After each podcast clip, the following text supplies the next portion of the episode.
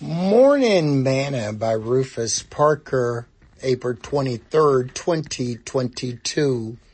Walking through the valley.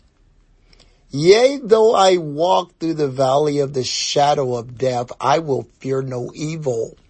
For thou art with me, thy rod and thy staff, they comfort me. Psalms 23 verse 4. Today's morsel. One of the most dreaded places during the Vietnam War was a place called the A Shau Valley. It was a key infiltration route for the North Vietnamese forces. Many men paid the ultimate sacrifice there.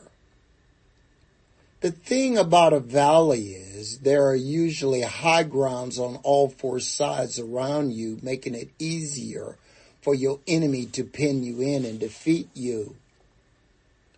David said, however, that even in the valley of the shadow of death, he would fear no evil because God was with him. Maybe you are feeling as though you're in the valley right now and your enemy is all around you and try to pin you in so he can defeat you. Let me encourage you. Fear not. There shall no evil befall thee, neither shall any plague come nigh thy dwelling. For he shall give his angels charge over thee to keep thee in all thy ways. Psalms 91 verse 10 and verse 11. If he was with David in his valley, he will be with you in yours.